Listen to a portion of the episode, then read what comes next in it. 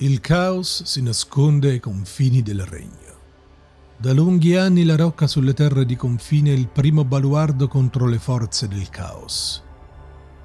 Qui si narrano le storie meravigliose degli arditi guerrieri che sfidarono le forze del male per proteggere la libertà del regno.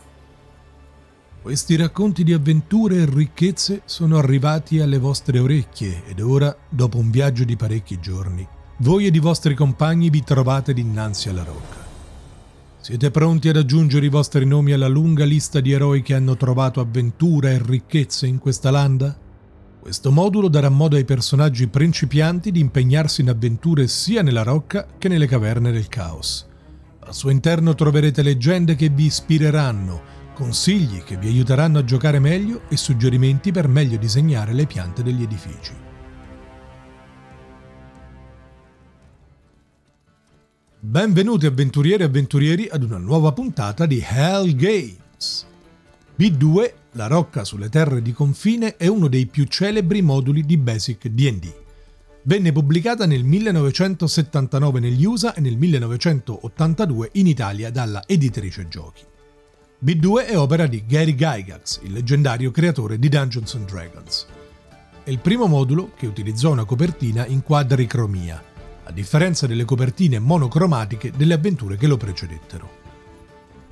B2, come il suo predecessore B1 in Search of the Unknown, venne scritto facendo riferimento alle regole della prima edizione di Basic DD, quella del 1977 creata da Eric Holmes, e appena pubblicato sostituì B1 come avventura fornita nel set base. Tuttavia è solo a partire dalla seconda edizione di Basic D&D, quella di Moldvay dell'81, che chiamiamo anche BX, che la rocca venne revisionata proprio da Moldvay fino ad assumere la forma con cui la maggior parte dei giocatori l'ha conosciuta e giocata. Dal momento che gli anni che vanno dal 1980 al 1983 furono quelli che videro la popolarità di D&D esplodere in tutto il mondo, B2 ha finito per diventare il modulo basic più stampato di tutti i tempi.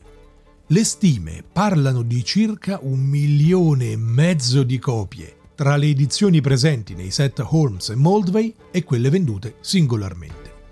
E a questo numero vanno sommate le traduzioni.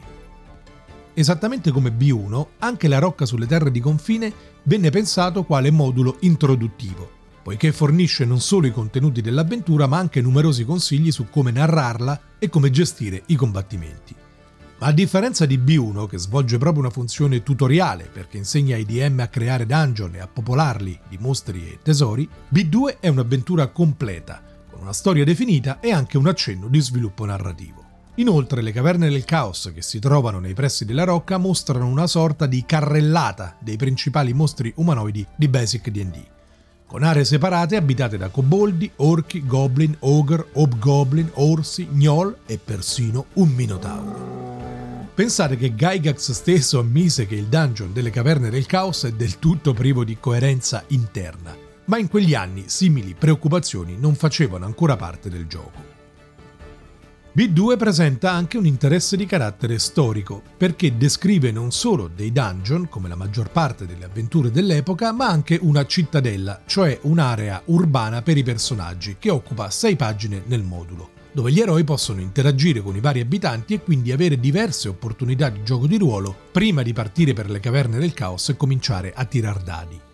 Si tratta di un'innovazione per l'epoca che Gygax aveva sperimentato anche in T1, The Village of Homelet, anch'esso del 79, secondo il medesimo schema di insediamento umano e complesso di dungeon nei paraggi. Ma B2 contiene anche una paginetta di avventura nelle terre selvagge che, questa sì, rappresenta una prima volta per Basic D&D. La rocca sulle terre di confine è stata rivisitata molte volte, la più celebre in Return to the Keep on the Borderlands del 1999.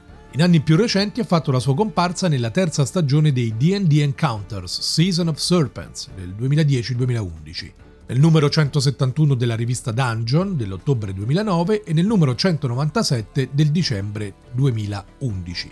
Tutti contributi per la quarta edizione di D&D e nel 2012 venne ripresentata col nome di Caves of Chaos in qualità di avventura playtest per quella che poi divenne la quinta edizione. Una copia in buone condizioni di B2 si può acquistare ad una cifra che va dai 30 ai 40 euro, mentre la versione italiana si porta a casa con 40-50 euro. Però solitamente le condizioni dei moduli in italiano sono assai migliori di quelle dei moduli statunitensi. Da qui la leggera differenza di prezzo. La versione digitale costa meno di 5 euro e la ristampa print on demand meno di 12, spese di spedizione escluse. Voglio raccogliere stavolta un invito che mi è stato fatto proprio da voi sui social e spendere qualche parola personale in più del solito su questo modulo. B2 a mio avviso esemplifica in modo assai chiaro quale sia la principale radice culturale di DD, che non è il medioevo europeo, ma l'epopea western. La rocca sulle terre di confine è modellata sull'idea di un Fort Alamo circondato da tributi ostili indiani questi umanoidi così diversi e selvaggi dai civilizzati eroi dell'avamposto. E il meccanismo avventuroso proposto è proprio quello dell'azione civilizzatrice, che consiste principalmente nel liberare le terre dalla presenza di queste creature. Addirittura nel modulo è offerta la possibilità di mettere le tribù di umanoidi l'una contro l'altra e lasciare che si scannino tra di loro. E anche questo fu uno schema che storicamente i coloni europei adottarono nei confronti degli americani originari. Non credo che si tratti di una casualità, probabilmente è un elemento inconsapevole ma non casuale. Mi ricordo che giocai questo modulo nella seconda metà degli anni 80 e sebbene all'epoca il nostro hobby non avesse ancora attraversato quella fase di evoluzione e trasformazione che l'ho reso ciò che è oggi, già all'epoca io e i miei amici ne restammo un po' interdetti. Sia perché trovammo alla fin fine noioso e ripetitivo lo schema di gioco, esplora, stermina, torna alla rocca per equipaggiarti e riparti, sia perché quando alla fine ci rendemmo conto di aver realizzato una vera e propria pulizia etnica delle caverne del caos, non ci sentimmo particolarmente eroici, come invece ci piaceva giocare all'epoca. Ovviamente da allora le cose sono molto cambiate nell'ambito del GDR ed è un bene, perché oggi possiamo usare questo meraviglioso strumento ludico per esplorare storie più affascinanti, profonde, interessanti e anche ricavarne, perché no, qualche spunto di riflessione. Fermo restando che in ciò io appartengo davvero alla vecchia scuola, perché comunque la cosa principale che voglio dal gioco di ruolo è divertirmi insieme ai miei amici. E anche per oggi è tutto. Se la puntata vi è piaciuta vi invito a commentarla sui social. Come sempre vi rinnovo l'invito a iscrivervi al podcast su Spotify, Audible e Google Podcast. Un bacio grande avventurieri e avventurieri, io vi do appuntamento al prossimo Hell Game! Yes.